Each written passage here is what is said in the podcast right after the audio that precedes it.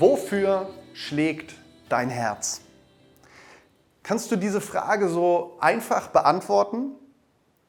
Ich habe die Erfahrung gemacht, dass wir Menschen uns für sehr unterschiedliche Dinge begeistern können. Ich glaube, das ist dir auch nicht fremd. Was bei dem einen das Herz höher schlagen lässt, das ruft bei dem anderen im besten Fall Langeweile hervor, vielleicht aber sogar Ablehnung oder Unverständnis. Und genau dieses Phänomen, das erleben wir auch in der Gemeinde, das erleben wir auch, wenn wir Kirche zusammenbauen. Wir sind, das kann ich auf jeden Fall für unsere Gemeinde Kieler Leuchtturm ganz klar so sagen, wir sind ein bunter Haufen. Und so bunt wie wir sind, sind auch unsere Vorlieben, unsere Schwerpunkte, unsere Absichten und unsere Persönlichkeiten, unsere Temperamente und was einem da alles noch so einfällt. Und es ist klar, das führt auch immer wieder zu Spannung. Und manchmal versuchen wir in das Dilemma, was wir dann da reingeraten und wir merken, wir kriegen nicht alle Dinge unter einem Hut. Manchmal versuchen wir das dadurch zu lösen, dass wir irgendwie alles auf den kleinsten gemeinsamen Nenner bringen. Aber am Ende, wenn man so etwas macht, ist es doch trotzdem, ist man ein Riesenkompromiss und trotzdem für alle irgendwie unbefriedigend. Ich glaube, dass in diesem Miteinander und auch manchmal leider gegeneinander es ganz leicht ist, dass wir aus dem Blick verlieren, um wen es eigentlich geht. Und das sollte ja eigentlich bei Gemeindebau, bei Kirche klar sein. Wir sind als Kirche ja nicht ein Verein oder ein Club, sondern alles, und ste alles steht und fällt mit Jesus. Jesus hat in seiner Zeit hier auf der Erde als Mensch, hat er beständig versucht, den Menschen und auch ganz besonders seinen Jüngern das Herz seines Vaters zu offenbaren, ihnen zu zeigen, wie tickt Gott. Und das können wir ganz besonders an ihm sehen, weil er sagt, wer mich sieht, sieht den Vater. Also er wollte den Menschen offenbaren, was ist das Herz des Vaters. Und genau das wollen wir heute in den Blick nehmen. Der Ort, an dem wir als bunter Haufen einmütig zusammenkommen können, das ist der Ort, wo das Herz des Vaters schlägt. Die Frage lautet also, was bewegt das Herz Gottes? Wo hat unser Vater im Himmel seinen eindeutigen Schwerpunkt? Und genau das muss dann auch das Herzstück unseres Gemeindebaus sein. Wir wollen uns dazu einen doch eigentlich sehr bekannten Text anschauen. Wir finden ihn im Lukasevangelium Kapitel 15 in den Versen 1 bis 7. Und da lesen wir. Jesus war ständig umgeben von Zolleinnehmern und anderen Leuten, die als Sünder galten. Sie wollten ihn alle hören. Die Pharisäer und die Schriftgelehrten waren darüber empört. Dieser Mensch gibt sich mit Sündern ab und isst sogar mit ihnen, sagten sie. Da erzählte ihnen Jesus folgendes Gleichnis. Angenommen, einer von euch hat 100 Schafe und eins davon geht ihm verloren. Lässt er da nicht die 99 in der Steppe zurück und geht dem Verlorenen nach, bis er es findet? Und wenn er es gefunden hat, nimmt er es voller Freude auf seine Schultern und trägt es nach Hause. Dann ruft er seine Freunde und Nachbarn zusammen und sagt zu ihnen, freut euch mit mir, ich habe das Schaf wiedergefunden, das mir verloren gegangen war. Ich sage euch, genau so wird im Himmel mehr Freude sein über einen einzigen Sünder, der umkehrt, als über 99 Gerechte, die es nicht nötig haben, umzukehren. Starker, spannender Text. Ich möchte zu Anfang mal ganz kurz ein paar Beobachtungen, die ich bei diesem Text gemacht habe, mit euch teilen. Vielleicht ist es euch ja auch schon aufgefallen. Das erste ist zu dieser Aussage, die Lukas macht, dass Jesus ständig von stadtbekannten Sündern umgeben waren, die ihm unbedingt hören wollten, sagt er. Da ist so eine Gruppe von Sündern, Zolleinnehmern, sagt er, also die waren damals verschrieben, weil sie mit der Besatzungsmacht Rom gemeinsame Sache gemacht hatten, aber auch anderen Sündern, Sünder aller Art, sage ich mal. Und die Pharisäer und Schriftgelehrten, die werfen das Jesus dann ja auch vor, die stellen fest, der ist ständig mit dem zusammen. Warum ist er mit ihnen zusammen? Weil sie ganz offensichtlich seine Nähe suchen. Und ich stelle mir da folgende Fragen. Was macht Jesus so anziehend für diese Menschen? Welches Interesse hatten sie an seiner Botschaft? Und Jesus war Gottes Sohn und fehlerlos. Warum fühlten sie sich durch so viel Perfektion eigentlich nicht eingeschüchtert? Warum hielt ihr schlechtes Gewissen sie nicht davon ab, so intensiv Zeit mit ihnen zu verbringen? Eine andere Beobachtung. Die Pharisäer und Schriftgelehrten stellen fest, Jesus aß mit ihnen. Das heißt, Jesus war offensichtlich nicht nur daran interessiert, seine Botschaft irgendwie an den Mann zu bringen. Er war kein Verkäufer. Er nahm sich richtig Zeit für sie. Ich glaube, auch heute hat gemeinsames Essen noch eine hohe Bedeutung, aber in dieser Zeit und in dieser Kultur war das noch viel, viel stärker. Das war etwas sehr Persönliches, was man miteinander geteilt hat. Warum tat Jesus das? Und eine dritte Beobachtung. Jesus geht hier in diesem Text ganz selbstverständlich davon aus, dass er sagt, wer würde sowas schon tun? 99 Schafe ähm, nicht in der Wüste zurücklassen, um den einen Schaf hinterher zu gehen. Er sagt, das würde doch jeder machen, das ist doch klar. Man lässt die 99 zurück in der Wüste und geht dem einen Schaf hinterher. Und ich stelle mir da so die Frage, ist das wirklich so selbstverständlich? Macht das wirklich Sinn? Ist es nicht vielleicht eigentlich besser, ganz menschlich und logisch mal gedacht, die 99 sicher zu haben, anstatt ein weiteres Schaf möglicherweise wieder zurückzubekommen? Vielleicht klappt es ja auch gar nicht. Und sind die 99 dort in der Wüste wirklich so in Sicherheit? Ich stelle mir die Frage, würde ich genauso handeln? Und die Frage möchte ich auch dir stellen. Würdest du genauso handeln? Wir wollen uns mal dieses Thema, worum es sich ja dreht hier, um dieses verloren gegangen mal anschauen. Jesus erzählt dieses Gleichnis nicht für sich allein, sondern es ist eigentlich das erste von drei Gleichnissen, die er insgesamt erzählt. Die sind alle einigermaßen bekannt. Das zweite Gleichnis, ein ganz ähnliches Schema, äh, geht es um ein verlorenes Geldstück und beim dritten Gleichnis geht es dann um den verlorenen Sohn. Und bei allen drei Gleichnissen geht es nicht so sehr um die Tatsache, dass etwas oder jemand, der verloren gegangen war, dass ähm, der wiedergefunden werden soll, sondern es geht hier viel mehr, da ist eigentlich der Fokus drauf, nicht auf dem verloren gegangenen. Das ist so ein Zustand, sondern der Fokus ist darauf, auf dem Herzen Jesu und auf dem Herzen des Vaters, was Jesus versucht hier deutlich zu machen. Wie sieht das Herz des Vaters aus? Was macht, ist das Wesentliche, was es ausmacht? Und die Kernaussage, die eigentlich in diesem Gleichnis mit dem verlorenen Schaf, aber auch in den beiden anderen drinsteckt, ist eigentlich, Menschen können wie ein Schaf oder ein Geldstück verloren gehen. Aber der Vater wird diesen Zustand niemals hinnehmen. Am Ende, das müssen wir uns klar machen, sind es doch nur Gleichnisse. Denn mit dem Verlust eines Schafes oder dem Verlust eines Geldstückes wird man wahrscheinlich irgendwie leben können. Man kann akzeptieren, dass sie halt eben nicht mehr wieder zu bekommen sind. Ich habe ja noch 99 Schafe, ich habe ja noch neun, wie es in dem Gleichnis ist, Silbermünzen. Aber Gott wird sich bis zum letzten Atemzug eines Menschen niemals damit zufrieden geben, dass er verloren ist.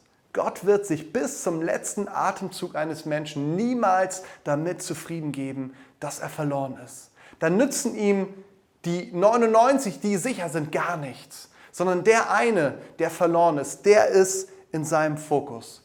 Die Pharisäer, die eröffnen hier, über die wir dort hören, wie die öffnen hier eine Kategorie und eine Kategorie, die sie Sünder nennen. Für sie sind all die Sünder, die in moralischen Verfehlungen leben und die sich nicht an ihre Gesetze halten. Für sie gibt es die Kategorie Sünder und es gibt die Kategorie Gerechte. Und natürlich zählen sie sich zu dieser zweiten Gruppe. Jesus, wenn wir mal hineinschauen ins Neue Testament, der macht in seinen Predigten klar, dass es eigentlich überhaupt gar keine Gerechten gibt. Auf jeden Fall nicht von Haus her. Jeder Mensch ist erst einmal Sünder. Das macht er immer und immer wieder deutlich. Sünder, warum Sünder? Weil wir das gottgegebene Ziel unseres Lebens verpasst haben nämlich in Gemeinschaft mit unserem Schöpfer zu leben. Wir sind, das ist eigentlich vom Anfang der Bibel ganz klar, darum geht's. Wir sind Gott verloren gegangen. Und er hat alles dafür getan und er tut bis heute alles dafür, um uns Menschen zurückzugewinnen. Aber nicht nur generell uns Menschen, sondern darum geht es in diesem Gleichnis, um auch dich und mich ganz persönlich. Und damit das möglich wird, dass wir zurückgewonnen werden können, Dafür müssen wir uns erstmal eingestehen, dass wir Sünder sind, dass wir am Ziel unseres Lebens vorbeileben. Und das ist nur durch Gottes Gnade möglich, das ist nur durch seine Offenbarung möglich. War sich das Schaf oder war sich die Münze oder waren sich der Sohn bewusst, dass sie verloren waren? Beim Sohn wird es am ehesten noch deutlich, dass er sich ganz lange dessen nicht bewusst war. Erst in dem Moment, wo er es erkannte, ich bin verloren, ich brauche meinen Vater, erst dort war es möglich, dass er den Weg zu ihm zurückfinden konnte. Wir sind als Gottes Gegenüber geschaffen. Wir sind, sagt man ja auch so, aber da trifft es wirklich vollkommen zu, wenn es um Gott geht. Wir sind wie geschaffen füreinander. Gott und ich. Gott und du. Doch diese Gemeinschaft, die eigentlich der ursprüngliche Plan war, als der Mensch geschaffen wurde, die ist zerbrochen. Und damit sind auch wir zerbrochen. Wir sind nicht mehr vollständig. Und genauso ging Gott auch etwas verloren, was er unbedingt wiederhaben möchte. Ich weiß nicht, wie es dir geht. Ich bin mir ziemlich sicher, dass einige von euch sagen würden, ich fühle mich aber gar nicht zerbrochen. Vielleicht bist du dir bislang noch gar nicht bewusst gewesen, dass ohne Jesus etwas Wesentliches in deinem Leben fehlt, dass dir im wahrsten Sinne des Wortes das Leben fehlt. Dann lass mich dir heute versichern, wenn das auf dich zutrifft, wenn du erst die Gemeinschaft mit ihm erlebst, dann wird dir auf einmal schmerzhaft bewusst, was du eigentlich bislang vermisst hast. Alle, die das bereits erlebt haben, dieses Jesus kennenzulernen, die wissen ganz genau, wovon ich jetzt spreche. Denn nachdem wir ihn gefunden haben, so und so geht es und ging es auch mir, nachdem wir ihn gefunden haben, oder besser gesagt, nachdem er uns gefunden hat, da wird uns auf einmal erst so richtig klar, wie sehr wir ihn brauchen. Ich möchte jetzt noch mal ein bisschen intensiver über dieses Herz des Vaters sprechen und dabei soll uns eine zweite Stelle aus dem Matthäus-Evangelium in diesem Fall helfen. Matthäus Kapitel 9, die Vers 35 bis Kapitel 10, Vers 1. Jesus zog durch alle Städte und Dörfer jener Gegend. Er lehrte in den Synagogen, verkündigte die Botschaft vom Reich Gottes und heilte alle Kranken und Leidenden. Als er die Scharen von Menschen sah, ergriff ihn tiefes Mitgefühl, denn sie waren erschöpft und hilflos wie Schafe, die keinen Hirten haben. Da sagte er zu seinen Jüngern, die Ernte ist groß, doch es sind nur wenige Arbeiter da. Bittet deshalb den Herrn der Ernte, dass er Arbeiter auf sein Erntefeld schickt. Dann rief Jesus seine zwölf Jünger zu sich und gab ihnen Vollmacht, böse Geister auszutreiben und alle Kranken und Leidenden zu heilen. Hier in diesem Text, da sehen wir das Herz Jesu und damit auch das Herz des Vaters. Was bewegt Gott?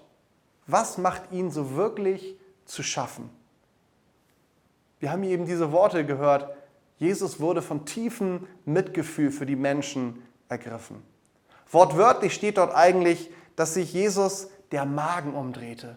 Es geht hier, was dort beschrieben wird von Matthäus, es geht um einen tiefen Schmerz, den er in Jesus, er war ja mit ihm dort ja unterwegs, gesehen hat, als er die Situation der Menschen gesehen hat. Jesus erheilte Kranke und Leidende und trotzdem merkte er, das reicht noch nicht aus. Ich komme mir einfach nicht dagegen an, gegen so viel Leid, gegen so viel Verlorenheit. Es wird gesagt, er sieht die Erschöpfung, er sieht die Hilflosigkeit, er sieht die Verlorenheit. Und Matthäus gebraucht hier genau dieses Bild, was wir eben schon hatten. Er gebraucht dieses Bild von dem Schafen, die keinen Hirten haben die verloren sind, die niemanden haben, wie in dem Gleichnis, was Jesus gebraucht hat, der ihnen bislang nachgegangen ist. Jesus kann sich nicht zufrieden geben mit 99 Schafen, die in Sicherheit sind. Das entspricht einfach nicht seinem Naturell. Sein Herz, das lässt ihm keine andere Wahl, als dem einen Verlorenen nachzugehen, bis er sie oder auch ihn gefunden hat. Und diese Herzenshaltung, die wir hier bei Jesus sehen, das ist die Herzenshaltung, die die Sünder gespürt haben müssen bei Jesus. Das muss der Grund gewesen sein, warum sie gesagt haben, von ihm will ich hören, mit ihm will ich Zeit verbringen. Da war auf einmal jemand, der zwar absolut vorbildhaft lebte, aber trotzdem unendlich interessiert an ihnen war, der sie nicht verurteilte, er wollte ihnen nichts verkaufen, sondern er wollte sie. Er war ganz persönlich an ihnen interessiert. Er wollte mit ihnen Zeit verbringen. Er hatte Hoffnung und Perspektive für sie. Er liebte sie und genau das spürten sie. Ich möchte zum Ende der Predigt zu einem Wort kommen und das nenne ich, oder ich nenne es nicht, sondern es ist unter Paradigmenwechsel bekannt. Erst einmal, wenn du so ein verlorenes Schaf bist, dann möchte ich dir heute zusprechen, dass Jesus auf der Suche nach dir ist. Er wird nicht aufgeben und er wird auch nicht locker lassen. Seine Liebe zu dir, sie ist viel zu groß, als dass er das könnte. Er wird dir nachgehen. Und wie ein liebevoller Vater seine Kinder niemals aufgeben wird, wird auch Jesus sich niemals damit zufrieden geben, ohne dich zu leben, beziehungsweise dass du ohne ihn lebst. Du wirst ihn nicht loswerden, ganz egal, was du tust. Er wird dir dein ganzes Leben lang nachgehen, weil er unendlich interessiert an, dich, an dir ist und dich unendlich liebt. Wenn du dich aber, und ich gehe mal davon aus, dass das wahrscheinlich die Mehrheit sein wird, die jetzt gerade zuschaut, wenn du zu diesen 99 sicheren Schafen zählst, dann möchte ich uns heute, auch mir, damit einen Paradigmenwechsel verordnen. Was ist das? Vielleicht hast du diesen Begriff mal gehört. Der stammt aus der Wissenschaft und damit ist gemeint, dass etwas ganz Grundlegendes, die ganzen Rahmenbedingungen, sie werden geändert. Ich weiß nicht, ob euch diese Aussage Jesu aufgefallen ist. Ich finde, es ist eine krasse Aussage, die am Ende dieses Gleichnisses vom verlorenen Schaf sagt. Er sagt, im Himmel ist mehr Freude über einen Sünder, der umkehrt, als über 99 Gerechte, die das nicht nötig haben. Da stelle ich mir die Frage, ganz persönlich auch, aber ich stelle sie auch uns, worauf liegt unser Fokus als Gemeinde? Wo liegt dein Fokus? Tun wir alles dafür, dass die 99 sich noch ein bisschen besser fühlen oder noch ein bisschen sicherer sind? Oder haben wir das Herz des Vaters, über das ich eben gesprochen habe, im Blick? Die Daseinsberechtigung für uns als Kirche, die besteht darin, dass wir den Auftrag, den wir bekommen haben von Jesus, dass wir ihn erfüllen. Wäre das nicht so, hätte Jesus uns alle längst mitnehmen können. Was sollten wir denn hier noch auf dieser Erde? Also lasst uns aufhören, uns länger zu viel mit uns selbst zu beschäftigen. Die Kirche, sie ist viel zu sehr mit sich selbst beschäftigt. Ich bin viel zu sehr mit mir selbst beschäftigt. Da draußen, da wartet eine Welt, die verloren ist. Und das Herz des Vaters ist blutet deshalb. Wie steht es um dein Herz? Lass dein Herz berühren und richte deinen Fokus neu aus. Ich zumindest habe mir vorgenommen, ich möchte genau das tun. Lass dich bewegen, werde aktiv. Und ich möchte abschließen mit dieser Reaktion Jesu auf den Schmerz, den er empfindet über die Verlorenheit dieser Welt. Wir sehen am Anfang von Kapitel 10, deswegen habe ich den Vers 1 noch mitgelesen, dass er seinen Jüngern Autorität gibt und dass er sie aussendet, genau das zu tun, was er bereits getan hat. Also um sein Werk fortzuführen. Du bist Jesu Antwort auf die Not dieser Welt. Bist du bereit zu gehen? Ich möchte mit uns beten. Jesus, ich danke dir dafür, dass du hier bist. Du bist jetzt hier genauso bei mir gerade, als bei je, wie auch bei jedem Einzelnen, der jetzt sich gerade diese Predigt angehört hat. Und du siehst, Jesus, wo, wo, wo wir berührt sind. Das sind bestimmt einige, die sagen, ich bin eigentlich noch so ein verlorenes Schaf und ich möchte zurück zum Vater oder vielleicht zum ersten Mal zum Vater, da wo ich hingehöre. Ich möchte dich für diese Leute bitten, dass du sie einfach überwältigst mit deiner Liebe, dass du sie offen, ihnen offenbarst, wie sehr du sie liebst und wie gut du bist, Jesus. Und dass sie dich kennenlernen dürfen und erste Schritte auf diesem genialen Weg mit dir gehen dürfen. Aber ich möchte dich auch für all die bitten, die sagen würden, ich gehöre eigentlich zu den 99, die in Sicherheit sind. Jesus, du hast uns einen Auftrag gegeben. Und wir als Gemeinde Jesu, wir sind oft so sehr mit uns selbst beschäftigt.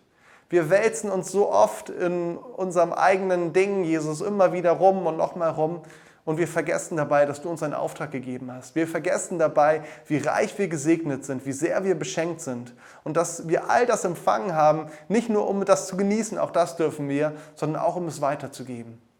Ich möchte dich bitten, für mein Herz und für jedes einzelne Herz, was bereit ist, sich darauf einzulassen, dass du uns ganz neu berührst. Dass du uns ganz neu offenbarst, wie du tickst, Jesus, was dir wirklich wichtig ist, dass wir einen Auftrag haben und dass diese Liebe, die du zu den Menschen gehabt hast, dass du uns diese Liebe schenkst und dass sie spürbar ist, wenn wir mit Menschen unterwegs sind, dass da nicht einfach nur irgendwie Interesse ist, Leute irgendwie abzufischen, sondern dass da eine tiefe Zugewandtheit und eine tiefe Liebe zu den Menschen ist. Das allein kannst du bewältigen, aber das wünsche ich mir, Jesus. Für uns als Kiel Leuchtturm, für mich ganz persönlich, für uns als Gemeinde Jesu in dieser Stadt Kiel, aber auch weit darüber hinaus, Jesus.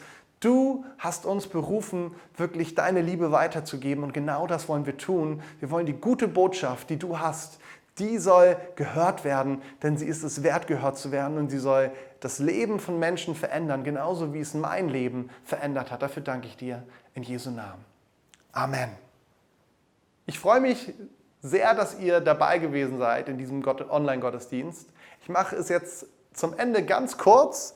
Ich möchte euch einladen, schaut auf unsere Website da findet ihr alles, was so an Terminen ansteht. Ich habe das ja genannt, was Gottesdienste angeht und auch so weiter. Ihr informiert euch am besten auf unserer Website oder auch auf unserer Facebook-Seite. Veröffentlichen wir immer wieder Updates. Da findet ihr auch alle Kontaktmöglichkeiten, wenn ihr irgendwie mit uns in Kontakt treten sollt, wollt, als via Telefon oder E-Mail oder wie auch immer. All das findet ihr auf unserer Website.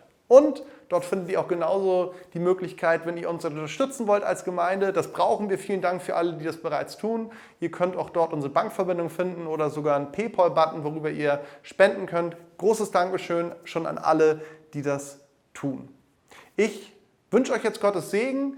Ich wünsche euch noch, ganz egal, wo ihr jetzt gerade seid und wann ihr euch das angeschaut habt, noch einfach eine richtig gute Zeit danach. Und ich bin froh darüber, wenn ihr einfach beim nächsten Mal wieder dabei seid, wenn wir unseren nächsten Online-Gottesdienst veröffentlichen und wenn wir uns auch ganz persönlich sehen können. Gottes Segen euch.